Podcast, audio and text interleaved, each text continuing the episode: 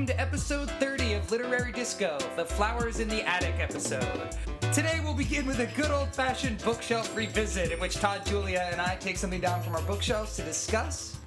And finally, we will lock ourselves into the oppressive, stifling attic that is VC Andrews' prose as we discuss Flowers in the Attic. Christ. I am actor and filmmaker Ryder Strong. Joining me are essayist and radio personality Julia Pistell and the groaning novelist and critic Tod Goldberg. Ugh. Welcome, The guys. whiner. Hello. Hi. The Whiner. That's what they call me. That's my gang name. Yeah, man. You step to the Whiner. It's not a very aggressive gang. a Jew- it's a Jewish gang. Step into the whiner. Step to the Whiner, you gotta comes correct, yo. Or his pal, the naysayer. Yo. Alright, who wants to go first uh, with the bookshelf revisit? Great, I will. Alright. My bookshelf revisit is specifically the book The Art of Fiction by John Gardner. Ah, but that's a good uh, in more general terms, just John Gardner and his novel Grendel, too. Um, so, uh, the reason I pulled this book down from my shelf was in response to somebody posting uh, a comment on our Faults in the Stars episode. Stephanie uh, posted a comment, and in responding to her, I realized I was looking for a phrase from John Gardner's book on writing, and so I pulled the book down and I was uh, flipping through it, and I just realized how much I love this book. Uh, it's The Art of Fiction. This is probably the best book I've read on writing um, because it is at once the simplest and most direct. Like he has an entire chapter in here that is some of the coolest, like just basic prose advice I've ever found in a writing uh, book in a uh, a writing advice book. Is that what you would call it, or writing? Yeah. Um, Yeah. And but then also he Yeah. has some really big ideas that are wonderful. I mean, for instance, the phrase that I was looking for was um, uh, a vivid, continuous dream, which is how he describes what the writer should be looking for in their prose. So, you know, whether it's a, a really out there fable or a tale, or he has all these own ter- his own terms that he creates. But um, basically, his his his idea of the vivid and continuous dream is that no matter how realistic or unrealistic what you're writing about is you have to convince the reader of its realism with the strength of your prose and the rigor of your imagination. And it's just such a great way of thinking about writing. And he basically tells you to just stop trying to be tricky stop trying to put on airs and be as straightforward as possible and and allow the story to be organic and kind of speak for itself you know? He, he's very anti imposing things like metaphors or thematics into your writing. Um, i don't know what do you think todd? I mean you teach writing all the time so does this book ever come up or do you Yeah, it comes up all the time. I think you know, I that was a textbook of mine when I was an undergraduate, um, and I really ascribe to my own students this simple and direct um, method because I think a lot of times with a young writer specifically, and, and by young I, I don't mean in age; it just means sort of as a beginning writer. Um, they want to they want to tack on 8000 adjectives to things they want to be metaphorical. They want everything to you know exist in a dream or you know crazy stuff like that.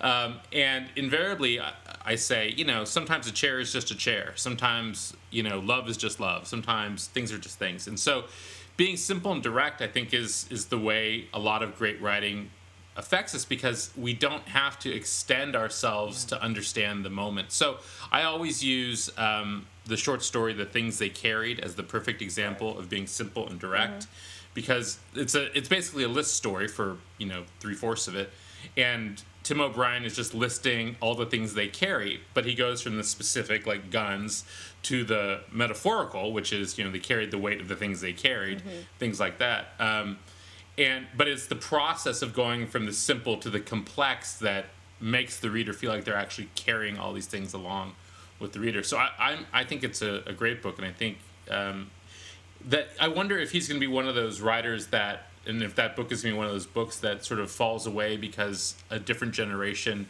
used it and read it a lot. Um, you know, if if it's going to, I, I think now like Stephen King's On Writing is more of the go-to book for people when they're looking for books about writing versus John Gardner's book, but it's a classic.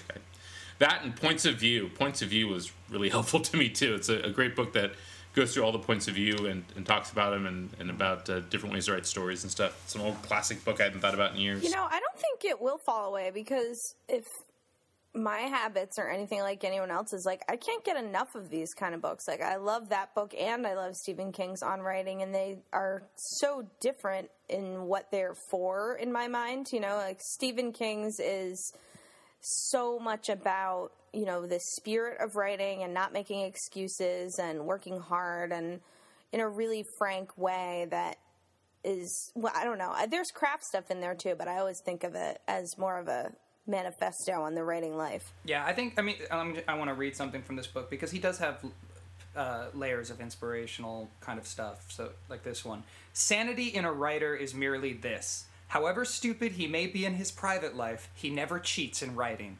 He never forgets that his audience is, at least ideally, as noble, generous, and tolerant as he is himself, or more so, and never forgets that he is writing about people, so that to turn characters to cartoons, to treat his characters as innately inferior to himself, to forget their reasons for being as they are, to treat them as brutes, is bad art. It's Yeah. just great stuff like That's that. good I- stuff, yeah. And see, yeah, and then and then he also just has really basic like where to put your commas and words to avoid and how to use quotations. You know, stuff that's really fun. And Yeah. and of course he lays down those kinds of rules and then says throw them all out if they're not working for you. I mean, he's not didactic to a, a you know to a fault. It's it's a great book, but it also reminded me of his incredible novel Grendel, which everybody should read. Yeah, that's a remarkable is- piece of fiction.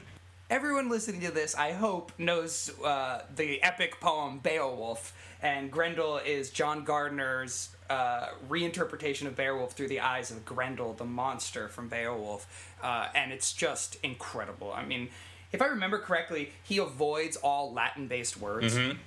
Like that's insane to write a Oh my God. incredibly poetic, beautiful novel, and he never uses a Latin-based word because the novel takes place, of course, in Anglo-Saxon, you know, pre-Latin uh, times. It's it's remarkable, but Is it's that still even so beautiful. Jesus. No, It's fucking crazy. It, it- you, that that requires like a, an Einstein level of intelligence or such complete obsessive compulsiveness as to be maddening. I can't. I, I don't even know enough Latin to not do to to try to leave a non-Latin word out of a sentence, much less a fucking book.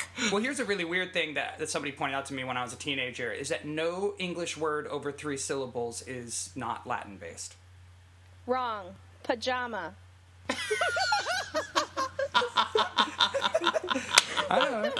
Maybe it was four. Uh, I'm just saying. So pajama is derived from India and uh, Hindu. So there's all Alright. these words we've appropriated into the English Word to your mother. That's what. that, that was really aggressive. Huh? There's, there's Pajama. wrong. Wrong.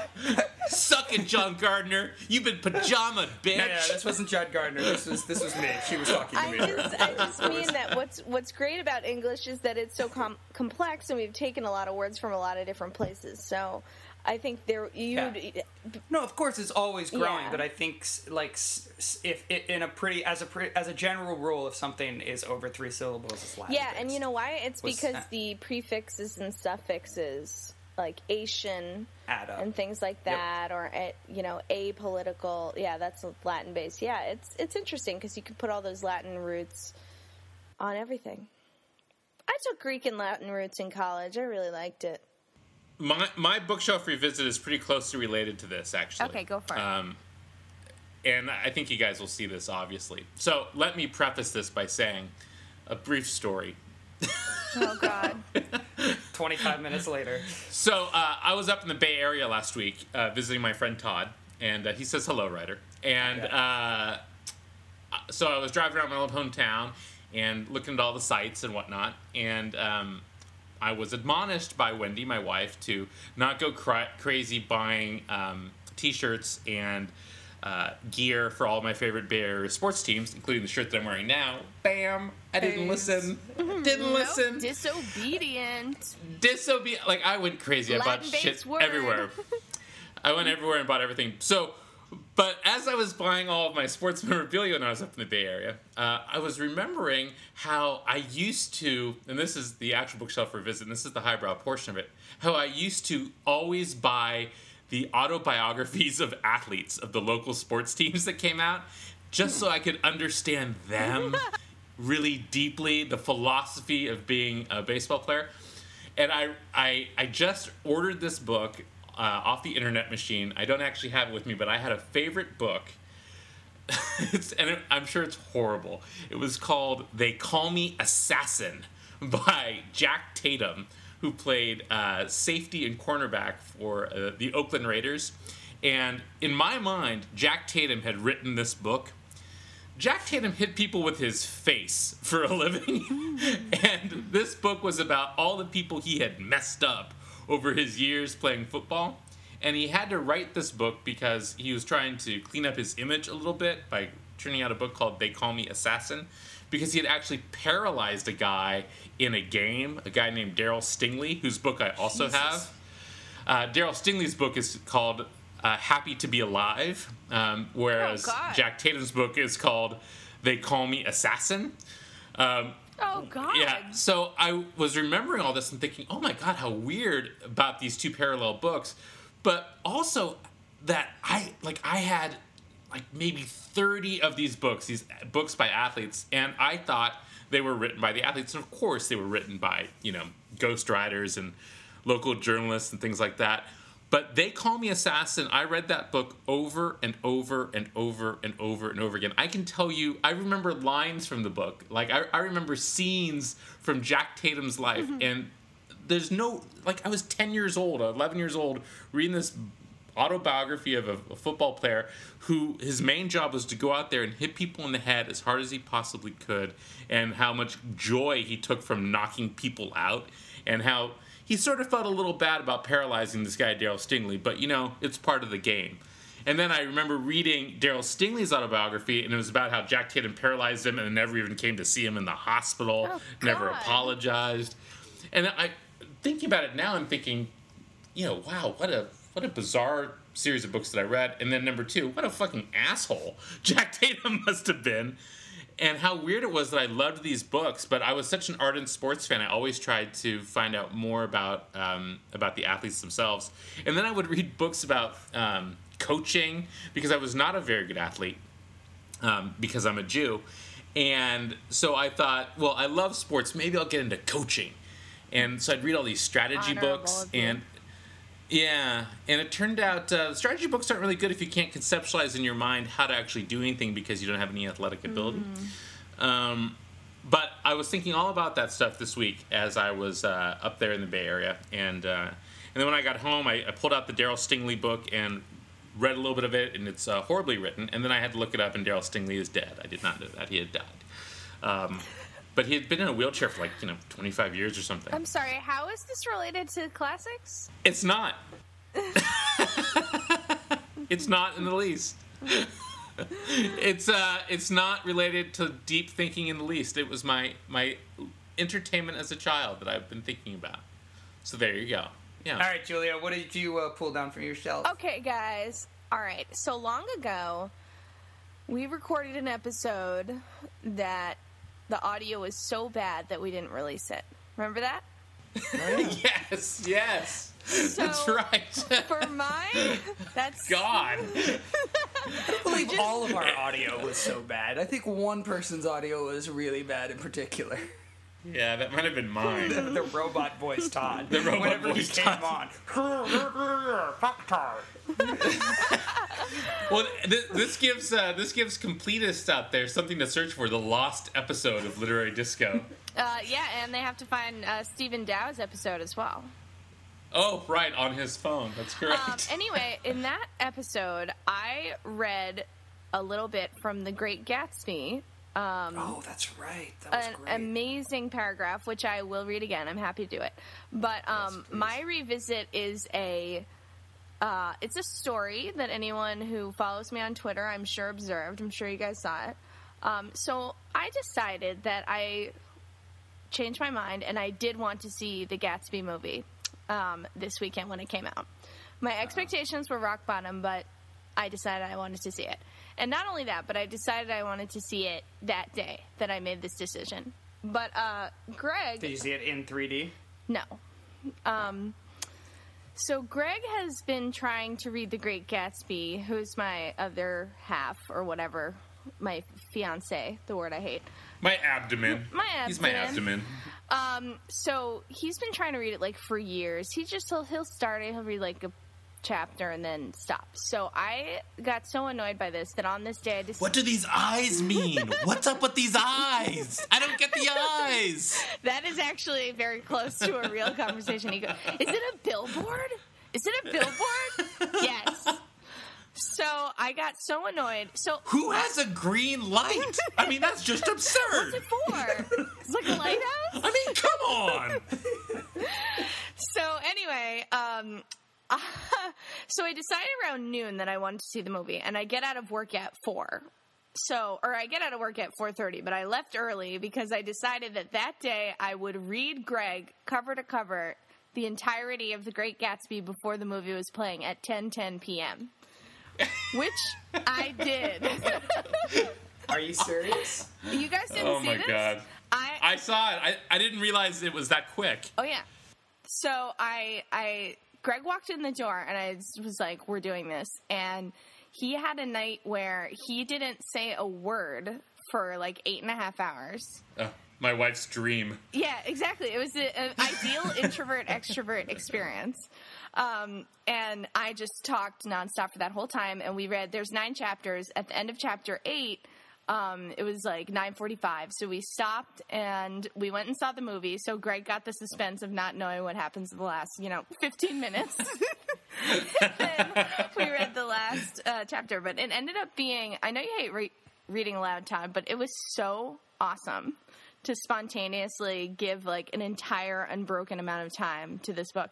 And what's even more amazing about it is that it took very little time for me to start losing my mind and seeing seeing Greg like as Gatsby or Nick Carraway. So what I did was I every chapter I like picked a line and I Instagrammed a picture of Greg doing all this shit while I was reading to him, like eating garlic bread or uh, you know, doing laundry and I put them all up in a row with alongside these pictures of uh, or alongside these quotes from the book, and it was really hilarious. So that was just like a great literary night that I had. It was amazing. How how was the movie?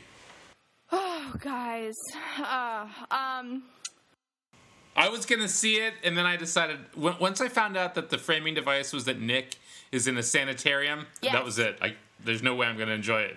happy to talk about this. Okay, so my I, I was so afraid this movie would be horrible that I decided not to see it at all.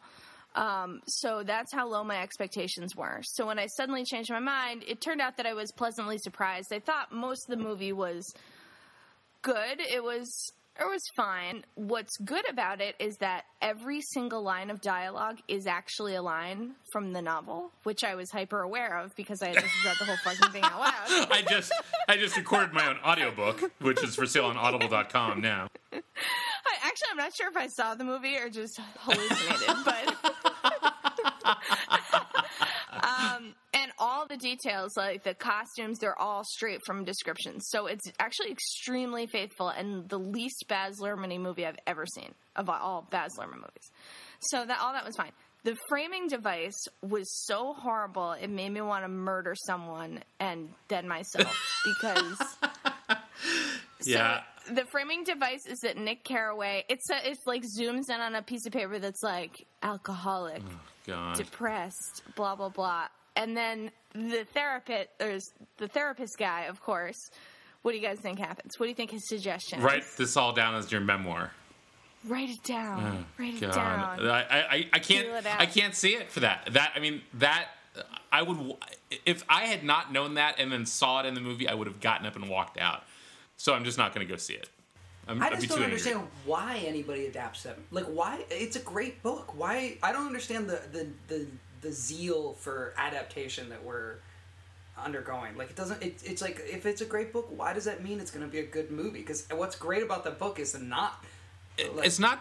It's not that we're undergoing it now. I mean, it's been it's been this way since books and movies existed. They've always adapted a lot of stuff. You know, you look at the history of the the best pictures or the best picture nominees, and there's usually you know half are Yeah, but I feel like nowadays there's some, and I haven't really thought this through, but I, there, there's something. I, I do think that there's something different about the way that people read books and then go see movies nowadays. I think that the the idea that a book is going to be adapted into a film is like more of a collective conscious effort you know like the fault in our stars is a good example. Like everyone had like all the fans of that book are giving their approval or disapproval of the casting choices. That's really crazy. Like mm-hmm. like they're they're going Yeah. to be making this movie for those fans. So they have to appeal to those fans. And it's just so weird to me that like fans of the book are so excited about the movie. It's like well if you like the book then you like your own private version of the movie. So why do you want there to be a movie that takes that away from you or changes that but then I, I feel like ever since the Harry Potter and Lord of the Rings, like there's this there's you know this culture of adaptation, and the the way that you view those movies is different. Like I remember people walking out of Harry Potter and being like, "Oh yeah, they got it, they got it right." And it's like, got what right? Like your private imaginings became the movie correctly, or like I, they made the most obvious choices, so it was a one to one ratio. They didn't screw it up. Like, what are we? What what is that pleasure? It seems like it's a different type of pleasure than when you walk into a movie where you don't know what's going to happen and you just enjoy where it takes you. It's like this weird like different type of viewership Yeah. and i'm not quite sure what it means about our culture but it's something that's happening more and more where it's like it, it, it's almost like obligatory for a movie to be made and it's obligatory for us to judge its adaptation i mean even this great gatsby it's like i don't know i, I, I just find it weird i mean we, we went through this with life of Well, pi Yeah, too. I uh, well, and then I saw you know, and my favorite fantasy YA novel um, is not Harry Potter. It's the Golden Compass series, and that was made into a Horrible movie. horrible Horrible movie. So bad. So bad. Don't see it. Not worth it. Like I blacked out most of it. I feel like when that movie came out and it was so bad and then they didn't make the sequels, which in the book world are even more amazing than the first book. Um, they're really great books. I highly recommend them. Um, I felt like people stopped reading the books. Like the books became less popular because the movie was bad. But you know what's interesting, and and Brian, this you just made me think of this, is how weird it is that the books that are made into films, there is a huge percentage of people who know everything that's going to happen. It's a very strange movie going experience when you know everything that's going to happen. And it's not like you are surprised by things, you're judging versus Yes. spectating. Exactly. I guess in a weird way, it's a way for people to become filmmakers, you know, in their own mind. Like, oh, how would I do it? Who would I Yeah. cast? How would, you know, so it becomes a sort of uh, role playing of filmmakerness. I, I just think in the case of Gatsby, it was the reason I didn't want to see it is that to me, the idea of shooting this excessive, like glitzy thing Exactly is exactly the opposite, right? the Right. opposite of the idea of the book, of the idea of you know this like ap- apprehensiveness towards this culture of new money versus old money, of you know the false trappings. Right, because in visualizing Right. it, it becomes a celebration, Yes. right? Just just by the act of visualizing these big parties, we're we as film viewers are engaging and enjoying the glitz and the glamour. So we are Right. participating in what the book is expressly against. Yeah, and and exactly, exactly, and it for the same exact thing um, happens with the Hunger Games. It's like, yay, let's all go watch a movie about teens Yes. killing each other, and it's like, well, that is the exact point of the Right. book. You're, you're, you're becoming the audience this. that's critical, that we- we're being critical of But- when we read the book. Right. I will say, I, I will say that they did it. They did exactly what I hoped they would do. See it now on these people that you're talking about, Ryder. Because what the Hunger Games did was um, be aware of that and show people watching Right. the, you know what I mean. So they put in extra stuff to to do that. All right, you guys want to hear this paragraph that I read in the last episode? This is the initial description of Gatsby's party, and um, it's just the most beautiful description of a party I've ever read. So hyperbole is over. Here I go. By seven o'clock, the orchestra had arrived. No thin five piece affair, but a whole pit full of oboes and trombones and saxophones and violas and cornets and piccolos and low and high drums. The last swimmers have come in from the beach now and are dressing upstairs. The cars from New York are parked five deep in the drive, and already the halls and salons and verandas are gaudy with primary colors and hair shorn in strange new ways and shawls beyond the dreams of Castile. The bar is in full swing. My cat's coming to the sound of my voice. the bar is in full swing, and floating rounds of cocktails permeate the garden outside until the air is alive with chatter and laughter and casual innuendo and introductions forgotten on the spot and enthusiastic meetings between women who never knew each other's names. The lights grow brighter as the earth lurches away from the sun, and now the orchestra is playing yellow cocktail music, and the opera of voices pitches a key higher. Laughter is easier minute by minute, spilled with prodigality, tipped out at a cheerful word. The groups change more swiftly, swell with new arrivals, dissolve and form in the same breath. Already there are wanderers, confident girls who weave here and there among the stouter and more stable, become for a sharp, joyous moment the center of a group, and then, excited with triumph, glide on through the sea change of faces and voices and color under the constantly changing light. That Fitzgerald turns out uh, not a hack. Not a He's hack. alright. Not a hack. He's no Baz Luhrmann. Um, but uh, And what I love about that passage too is it's so about the you know this like particular minute in women's history where women were becoming more independent. and It's just all there in the paragraph. yeah, it's good great. stuff. All right, well, I think it's time that we have to start talking about uh, Flowers in the Attic. So we're going to play that funky music, and then we're going to come back and try not to cry as we talk about, I think what we can all agree is the worst book we've ever read in the history of literary disco, not called Pillars of the Earth. So stick around, everybody. We'll be back.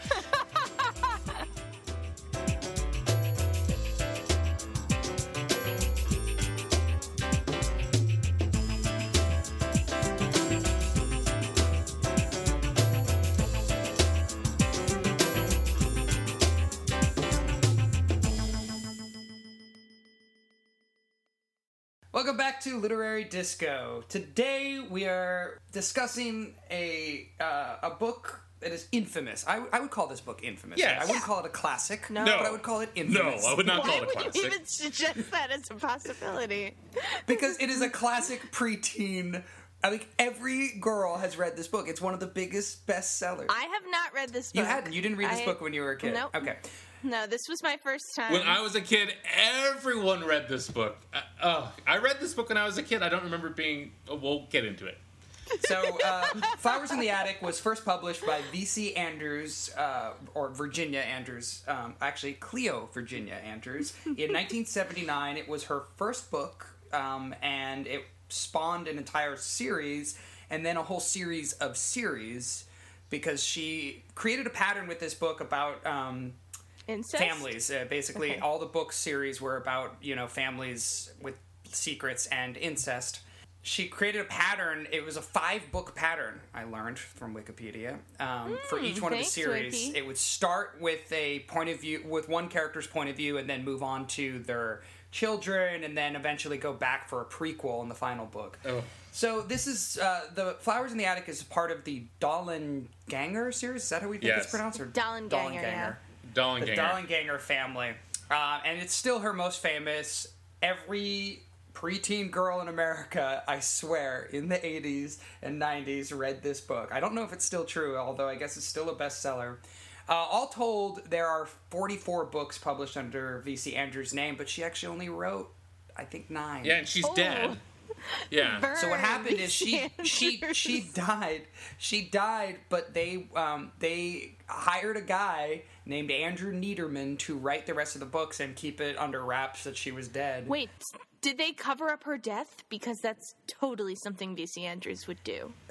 well, she had, she had this whole mystery background about who she was and everything. But Andrew Neiderman um, lives down the street from me here in the lovely Coachella Valley, so basically the greater Palm Springs area, and uh, is very active socially. Um, he, But uh, he doesn't still write them, right? The books are done. I, I believe I- I believe they're done. He's uh, he's about four feet tall. Um, he often, when I've seen him, was wearing a cowboy hat and had a wife who was about six foot three. and was he able to capture this masterful voice Uh, of this? I I've never read any of his Did books. he use the phrase "golly gee"? Oh God. Golly lolly.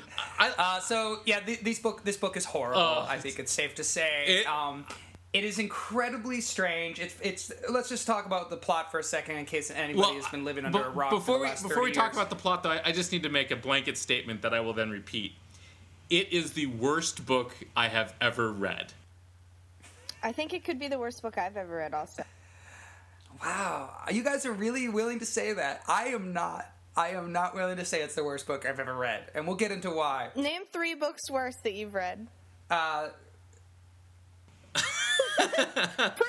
like like this is this is worse than like when I was teaching at UCLA Extension intro to fiction classes and people would bring in their 900 page fantasy novel that had been living under their bed and they were horrible writers and everything was about you know it was, it, it's worse than unpublished crap by mental patients it's just Okay, well, let me, it's let the me just worst explain book what the I've plot ever is so read we get it out there.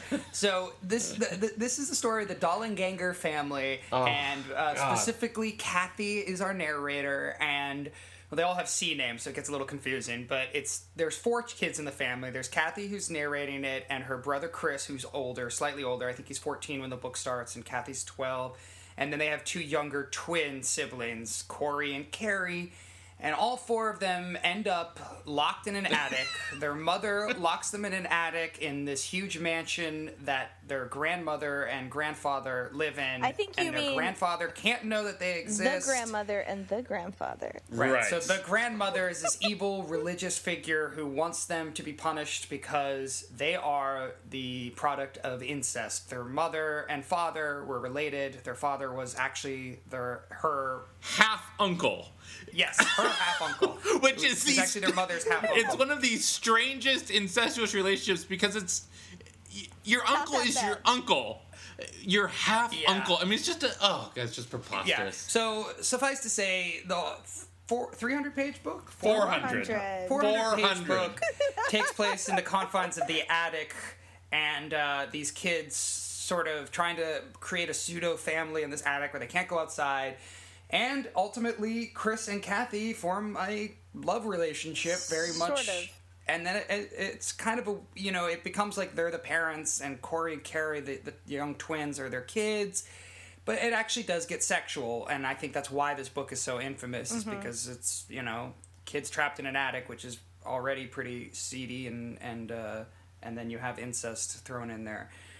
So uh, we already expressed that we all hated this book, but there are degrees of hate, Oh. and I did not hate it as much as you guys, mostly because I found it so. I mean, it was kind of. I mean, it reminds me of Fifty Shades of Grey, but even more over the top and. Um, I guess there's just a baroque quality to this book. Like you have there- to, you have to. If you're setting out to write a book about four children locked in an attic, you have to have some kind of sense of I don't know, fun. I, I wouldn't say irony because this book is not ironic at all, and it's certainly not tongue in cheek at all. But there's a, there's a there's an element of like deliciousness that you can feel. Like she's enjoying this seedy the seedy factor of this book, Uh, which in some ways yeah. is, Yes. is is in some ways, and especially you know we chose to read this book actually before. Uh, the recent kidnapping Yes. story that happened in Cleveland, right. and I, I, I kind of thought it was it was a little bit in bad taste for us to be reading this book at this time. Um, and then thinking about that while reading this book, I w- it it almost seemed like the book itself was written in bad taste, in the sense that it's making a it's sort of like porn in a way, like for it's like torture porn. You know, it's it's the idea of these kids being so screwed up, and as a reader, that's part of the enjoyment of the book is like to see how twisted it's going to get um, and to see how far the inc- the ancestral relationship is going to go. I mean, there's definitely a lurid quality, Oh, yeah. um, an attractiveness, and and so on one hand, I find that morally objectionable in light of like the Cleveland kidnappings, and when I really think about it. On the other hand, that is kind of what saved the book for me a little bit because it felt like she had to know that that was what she was writing. She had to know that you know, she was going to be drawing in a certain reader who wanted to explore the dark recesses of something like this, but without it being realistic realistic at all. I mean, there's nothing realistic about this book. It, it the plot is so fake. It's so strained in order to achieve. It doesn't. It doesn't it's not make like you're any reading. sense. Like the mother. No, no sense at all. is- the mother is amazing, and then once the mother is offered the possibility of wealth, she locks her children in an attic forever without thinking about it. It's so ridiculous. Well, and it's not even the possibility of wealth. So we should note this. So the the mother and the father uh, on his it's his birthday, right? That he dies in a car accident, and and so the mother can't figure out a way to earn a living because they have faked their entire backgrounds. She's never worked a day in her life, and so she can't go get a job uh, to raise her children. She has to go, you know, move back in with her parents. Basically, she writes a series of letters to her evil grandparents or her evil parents, asking that they be able to move back in. The grandmother's condition is that the children be kept away from the grandfather who has disinherited the daughter for having sex with his her uncle um, and marrying him. So it's this preposterous setup that could easily be. Uh, I mean, the, the fact that she decides, yeah, okay, I'm gonna lock my kids in the fucking attic. Yeah. Uh, while, Right. while I wait for my grand my for my father to die is absurd. She could go get a job at fucking McDonald's or something. Um, she could, she could go on welfare. She doesn't need to pretend to be someone else because she hasn't committed a crime. This But that's what I mean. But see, I mean, I don't think you could possibly have written this book without knowing that what you were enticing your reader with was the absurdity and. I don't know. I, that's Yeah. why I give it a pass in a certain way. Like I feel like she was she's she's not necessarily winking at the audience in, in the prose at all, but there is a level of just there is a level of absurdity. Well, it's that- like it's like She's I mean she she name checks Wuthering Heights in here, and that's not you know that's, That's not, not okay. by accident. You know, it's also Right. not She want- okay with me. no, it's not okay. It I mean it's intentionally gothic. It has to be intentionally gothic. They're tr- they're they're locked in a the most opulent mansion possible. I mean they're basically Right. And they um, the do Vanderbilts. You know, I mean. right. They have a key. They have a key to get out of their room. They have a window to get out. by the time by the time the 17 year old man who is let's just he rapes his sister Yeah. by the time he rapes his sister but doesn't stand up to his grandmother physically it's absurd the- like, it is the- so the absurd Uh, grandmother- first of all that a 14 year old boy would let himself get locked Oh. into an attic for four years is that how long they're there four years Three years. three years. Ah, it's just insane. I mean, to the point where their their youngest brother. I mean, I, we should just s- Spoiler, it's spoiler we're alert. spoil it. Youngest brother dies, and it turns out the grandmother's been poisoning them No, all along. no, their the mother, the mother. I'm sorry. Poisoning them. Come on, Oh, Tod. so But, God. Okay, I oh man, I think you're right though, Rider. Like obviously she was like, okay, I want to write a book about these kids locked in the attic. Ugh, what plot do I have to make up to just get them in there? You know, just that's get them in there. Yeah, that's the thing. And it's like, and as a reader, you know it's coming because you're just waiting. The title and like uh, my my cover has two blonde people, clearly related brother and sister, about to kiss. So I mean, it's obvious that from a marketing standpoint, you know what you're in for, and you know you're just. You know, you're just waiting for the dirty parts. Like that's the whole point of Yes. this book. And I, I, and the dirty parts are very safe. Like They're in that that bad, that yeah. Yes. they're not they're it's it's and it's also all from the perspective of a 12 year old girl becoming a woman so I, I, I found this great article by uh, emily bazelon who is like my hero. I don't know if you guys know Mm-hmm. Yeah, who she is. Um, she's a co-host of uh, the slate political gabfest and then just a great writer. And um, but she wrote an essay talking about this book and, and and it's online. Everybody should look it up. I'll put a link on our fa- on our page. But she talks about um, how it's a it's a perfect book for eleven year old girls because here she says she gets to act the, the main character Kathy gets to act out all of an eleven year old girl's worst fears about sex without becoming evil. Hmm. Because it's a way for as a reader you to uh, identify with the main character and the main character doesn't actually make any i mean she's just a victim start to finish. I mean it's very similar to 50 shades of gray in some Yeah, ways oh in the- yeah. in- in- and and twilight. Like these are books where the female main character is entirely passive and uh, victimized by some kind of crazy otherworldly experience that happens to them. And i think that for young women readers those for whatever reason they strike a chord. But the, here's the thing, though, is that even before they're locked in the attic, what we find out is that when they were just living in the the house with uh, mom and dad and the siblings, that they were all nude all the time, and there was Sharing the already bathroom. sharing the bathroom, which is evil. Um, so there was already like weird stuff going on in the house before they had to live in the attic. Yeah, well, that's what I mean. Uh, yeah, So- Emily Bazelon points out the, the the descriptions of the mom, like in her negligee, Yeah. and like Yeah. the descriptions of the father's kiss. It's like Yes. the incest is there. And the- it's and the- already built into the and doesn't the the mom? I, I mean, I, my my parents didn't kiss their children on the lips. I don't know if your parents did, but the, doesn't the mom kiss them on the lips also? Yeah. I mean, Well, so that's does not too. Yeah. that great. That's. I mean, that's. But it's creepy the way It's described. it's, creepy the way it's book. described. It is, I it's definitely creepy the way it's arguing. described. I mean, the whole like setup. You can tell she just wants to get to the incest. Like the whole entire book. Yes. Like she's uh, VC Andrews is as excited as the reader to get to incest. Like the rules that are laid down for the attic Oh, are God.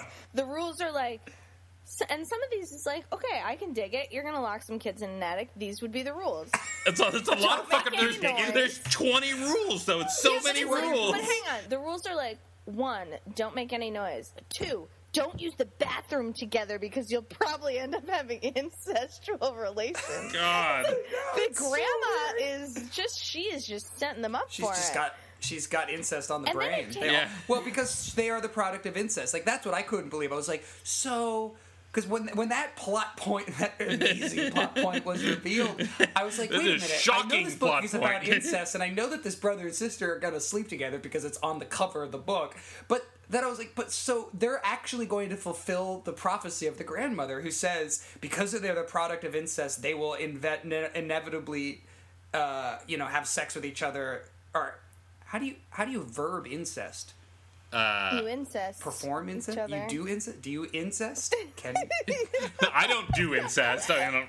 I don't know how you were raised, but well, anyway, you know that they're going to incest with one another. that they're going to have an incestuous relationship. Would, shall, shall we read some of the rules, by the way? One, you you are always to be fully dressed. Two, Yeah, that's rule number one. that's that's number one. Two, you'll never take the Lord's name in vain. Uh, these are simple. These, that's biblical.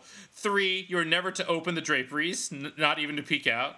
You are never to speak to me. That's number four. Number five, you'll keep this room neat. All right. Okay. Six, you'll, you'll never be idle. Fine. Seven, you'll clean your teeth. Okay, great. Eight, if I ever catch boys and girls using the bathrooms at the same time, I will quite relentlessly and without mercy peel the skins from your backs. Who, number one, when when writing rules, who the fuck writes like that? Like, let, let me get relentlessly in there. well, even I mean, and there's also this very very strange sadomasochistic scene with the mother Oh yeah. coming into the parent into the kid's attic and having to humiliate herself by showing them the whip marks that her mother had just given her and it, it totally felt like this bizarre yeah like s&m thing i was like oh this, this book is so weird it's so and i guess that weirdness is kind of what i liked about it Yeah. i mean that that is the only point of this book it's like it's comparable to a saw movie or something you know it's like, but, but it's let me so ask you absurd. an important question. So grandma makes these rules, but she's also she's crazy because she she agrees to lock four children, two boys, two girls, in an attic together to live. I think that's And her, her- idea. Right. And her 12th rule is you will refrain from looking at members of the opposite sex unless it is absolutely necessary. Well, I if you're locked in a fucking attic with people of the opposite sex, how could it be anything but necessary? Yeah, and and, and it's and it's so interesting that this book is picked up by. I mean, it's essentially a YA book as far as its readership goes. I mean, I don't think adults ever really read this book, do they? I- it, it was a sensation when I was a kid. It It, was. was a sensation. Right, and that's what I remember too. And I, I, and I, you know, my fiance Alex, when she saw me reading it, she admitted that she read it when she was. Uh, actually, she said she was probably in high school when she read it. But I guess it's just it's interesting to me that that it's so it's such a scandalous subject and it's so titillating, but it's not. It's it's. I mean, it's it's actually pretty safe, right? I mean, Yeah. they do have sex. They have one rapey sex It's in not common. rapey. Okay, I just I finally just found it. Can we? It's not rapey. He admits. no, he says, "I'm, I'm not- sorry I raped you." No, you." what I'm saying is Sorry. it's not rapey. Sorry. It is literally rape. I was Oh, very uh, surprised. yeah, so, so It is, I thought you were defending It the is- love no, no. between it is Kathy actually and rape. It is literally and actually rape. so yeah. So can I? Can we read a little bit? that, here? that is actually a valid But answer. Is, doesn't she actually? She turns it on herself and says, Yes. "I dressed really sexy." yes, yes, you." yes. It's yes. like you're locked in Oh. an attic with your 17 year old brother. He just raped you, and then you forgive him and say, "I wore shirt, short skirts." Raped her at knife point, for God's sake. No, oh. there wasn't a knife involved. Scissor point. Yeah, we have to read it. Okay. Oh. Does anybody want to uh, narrate? I'll narrate. It's in her voice. Okay, so one of you can jump in as Chris whenever you're ready to start defending a rape. I'll, I'll be Chris. You- and I'll I'll just silently moan in the background, Okay. like the you wind. Can be, you can be two dying twins who are otherwise meaningless. All okay. Later, we went out on the roof. Long strings of clouds blew across the face of the full moon so it would duck and hide, then peek out again. And on the roof, on a night that was made for lovers, we cried in each other's arms. He hadn't meant to do it, and I had never meant to let him. The fear of the baby that might be the result of one single kiss Oh, on mustached God. lips, be- that's the stepfather guy, rose high in my throat and hesitated on my tongue. It was my worst fear, more than hell or God's wrath. I feared giving birth to a monstrous baby, deformed, a freak, an idiot. But how could I speak of this? Already he was suffering enough. However, his thoughts were more knowledgeable than mine. The odds are all against a baby. He said fervently. Just one time. There won't be a conception. I swear there won't be another time, no matter what. I'll castrate myself before I'll let it happen again. Fucking Then he, Christ. then he had pulled me tightly against him, so I was crushed so hard it hurt my ribs. Don't hate me, Kathy. Please don't hate me. I didn't mean to rape you. I swear to God. There's been many a time when I've been tempted and I was able to turn it off. I'd leave the room, go into the bathroom or into the attic. I'd bury my nose in a book until I felt normal again.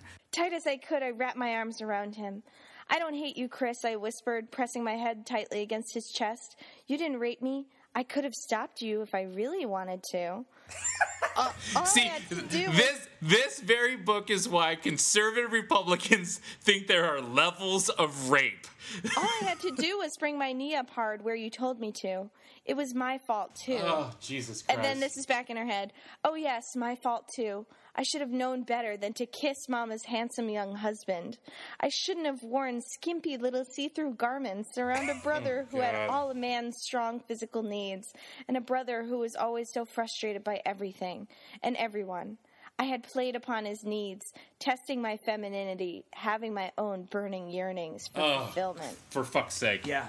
I mean, that is so disturbing to think That that, is the worst thing I've ever read in my entire young life. women everywhere are sitting around reading that and, book. and and you know, it's not like if you decide you want to start raping people, you just turn that shit on and off. If you decide you want to start raping people, that's a problem. One that no, you bury your nose in a book. Yeah. Tod. That's all you gotta do. Oh, just, just, just take a walk around the attic. Yeah. And deci- deciding you want to fuck your sister, um, even if you're cooped up, uh, probably isn't a normal reaction. And just because you are the product of incest doesn't mean you are now ge- genetically predisposed to start fucking your sister.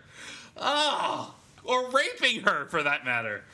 I mean, it's funny because I do remember, you know, I mean, we've talked about the fact, Tod, that you and I both read Stephen King when we were probably way too young to read Right. Stephen King. And I definitely remember, like, the sex in Stephen King books was a big part of why I read them. Do you know what I mean? Like, by the age of 12 or 13, it was like, oh, I'm not supposed to be reading this book, but part of what, you know, I was waiting for sex scenes in Stephen King books. Luckily, Stephen King books are actually well written and Yeah. you know, I feel feel like there's a, a sense of even no matter how absurd Stephen King's uh, you know universe may be, there's a sense of realism in the prose and realism in the characters that I still appreciate to this day. Uh, the fact that this book plays on that those same impulses that kids feel like you know they're interested in sex and they're they're kind of I, I can see uh, like an 11 year old in 11 year old mindset you're confusing your burgeoning sexuality with the feelings you have for your parents and your brothers and sisters but to make a whole book about that is just so weird And a then the fact that it 400 page book. yeah, but but you she was she she hit on something right because Yeah. it's so popular and and all of her books apparently follow this formula. They all have incest in them. They all have some sort of you know. And I, I was thinking about like.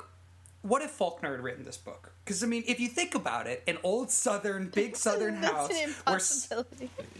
No, no, no. Well, but what I if mean, Faulkner had written Faulkner had incest in his I'm books. Like, Okay, how alright. would because the idea of incest, old family Mm-hmm. history, revelations about what your grandparents and your parents absolutely. did. It's very Faulknerian. The fact that there's this giant house in Virginia where you know secrets are kept and unearthed, and there's some a fortune to be passed on to the right kids. Like all of that is very Faulknerian. So it's not necessarily the the the existence of this story. Like if, if you told me that there's an amazing book written about kids that were locked in an attic for three years, I believe that there's a potential for that to actually be a great book. Oh, absolutely. But the, the, the way that she takes the most sensationalist parts of this narrative and then makes the rest of the book okay so we go see a movie like saw we know what we're in for and it's rated r and it's like just in your face about what you're going to see. You're going to go see limbs get chopped off and it's going to be gross and make you scream and cover your eyes.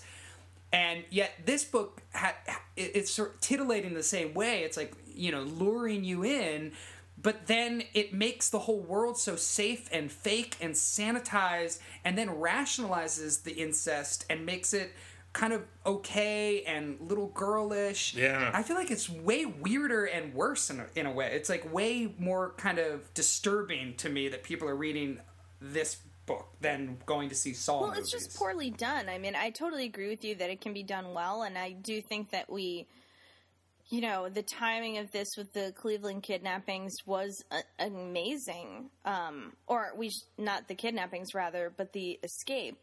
Um, and I'm really into that kind of true crime stuff, as I as I know you guys are, and so like I followed that really closely, and I read about it obsessively for a day or two.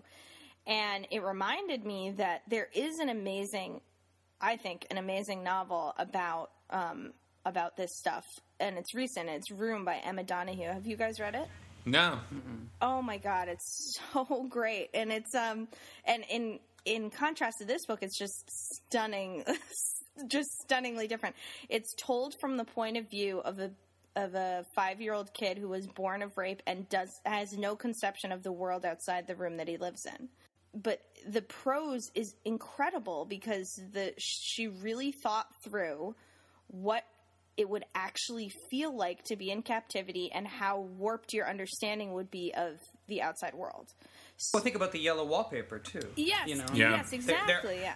There are i mean that's and that's kind of what i kept thinking about when i was reading this book is like god there could be a cool version of this story um it would it would be incredibly different than this version though oh my god This version, it's just bad. weak. It just doesn't make any sense. It and doesn't- and it's boring because they're trapped in a boring. fucking attic. So they just they spend a lot of time cutting out flowers and playing games, and it's repetitive and. sharing the bathroom. And they, you know what? I, I hate to say this, but they don't get abused enough for it to be, for, for it to be what you mean. like powerful. I know you know, mean. Right. it's well. I kind of got the feeling it was almost like it, this Swiss Family Robinson, Robinson Crusoe element, Yeah, totally. where it was Yes. like, where it's Yes. like we're gonna rebuild society here in this attic, and we're gonna make it healthy and good for our son and daughter who are a brother and sister. Yeah. Like, it, and, and and I felt like there was almost.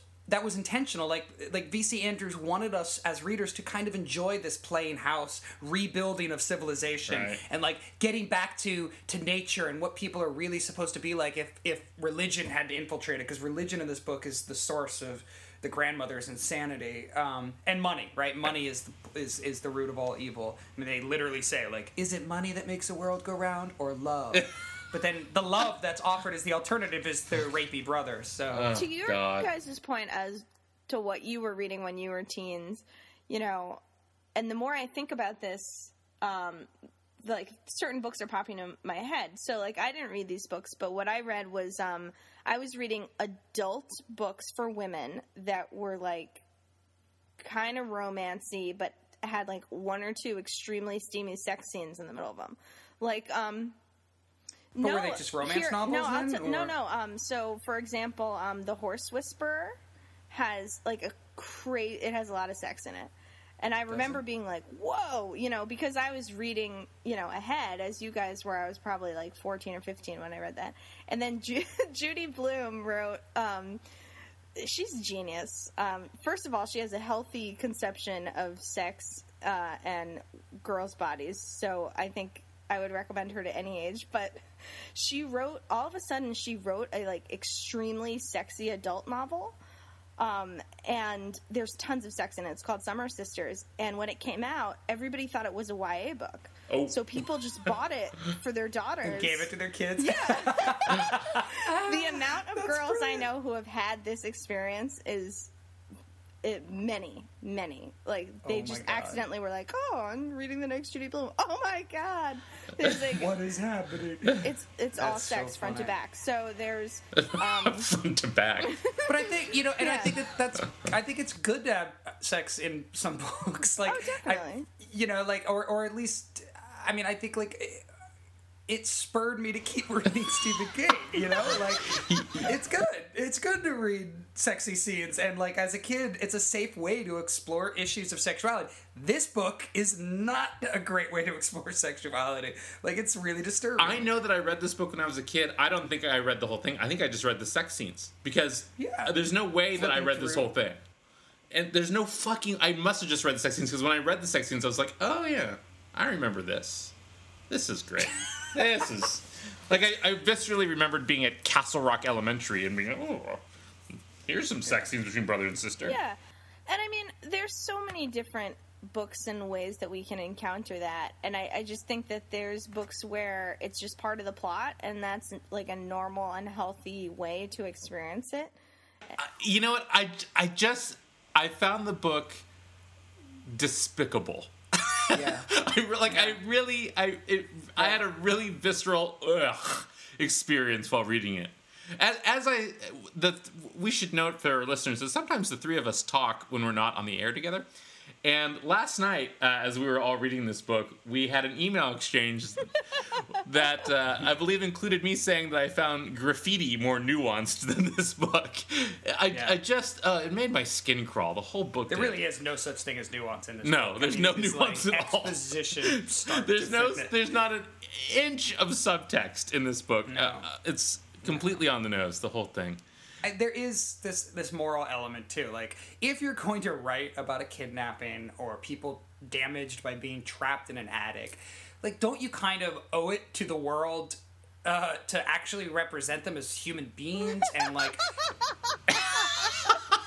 You know what I mean? Like, so you can actually feel some of the horror of that and like the, the pain of that yeah. instead of making it like a, a porno. Like, instead of making it like this steamy, sexy, f- kind of fun Robinson Crusoe y thing. Like, it's just such a messed It's up. totally It's like underage rape Yes. porno written by Right. this old lady. It's sort of like I mean, can you imagine if like Lolita wasn't incredibly well written? Like it, you know, I mean, what the the the lasciviousness of Lolita is sort of the least interesting part. You know, what's great about Lolita is his um, ability to to imbue these characters, especially our narrator, with so much realism and to make him a fully full fledged fucked up individual that you can't stand but you have to keep reading because it's so well written and so well representative of you know a certain mindset and a certain mentality and it's just great.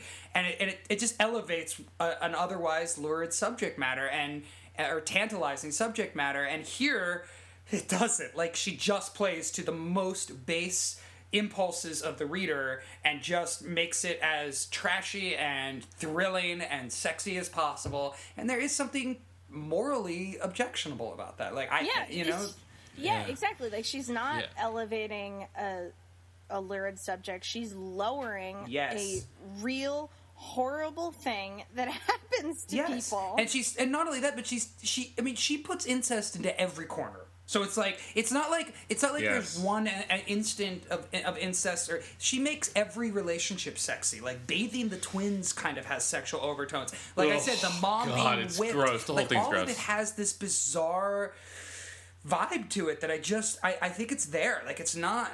Can, can i can i recommend a, a, a interesting and still uh, nauseating incest book? And that is the memoir the kiss by Oh, yeah. kathryn harrison which is her book about the consensual sexual relationship she had with her father when she was in her 20s it's That's a it's riveting book. horrifying riveting book extraordinarily well written um, and it you know it also makes you want to take a shower with all your clothes on afterwards. But it, for those of you who are fascinated by incest, I don't know how many of you are. That's an interesting book.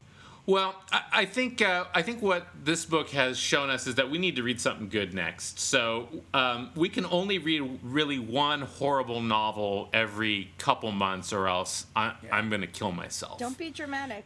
I'm gonna lock you in an attic. And I, I feel like we need to do a PSA here, real quick. If any of you are listening to this podcast while trapped in an attic, and you're being held captive by your grandmother, your grandmother is old. You can knock her the fuck over and get out. That that is my message to you, trapped in the attic, 15 year old boy. You can fuck. You can fuck up your grandmother. You can. T- my uh, my nana, God bless her. I could have taken her out.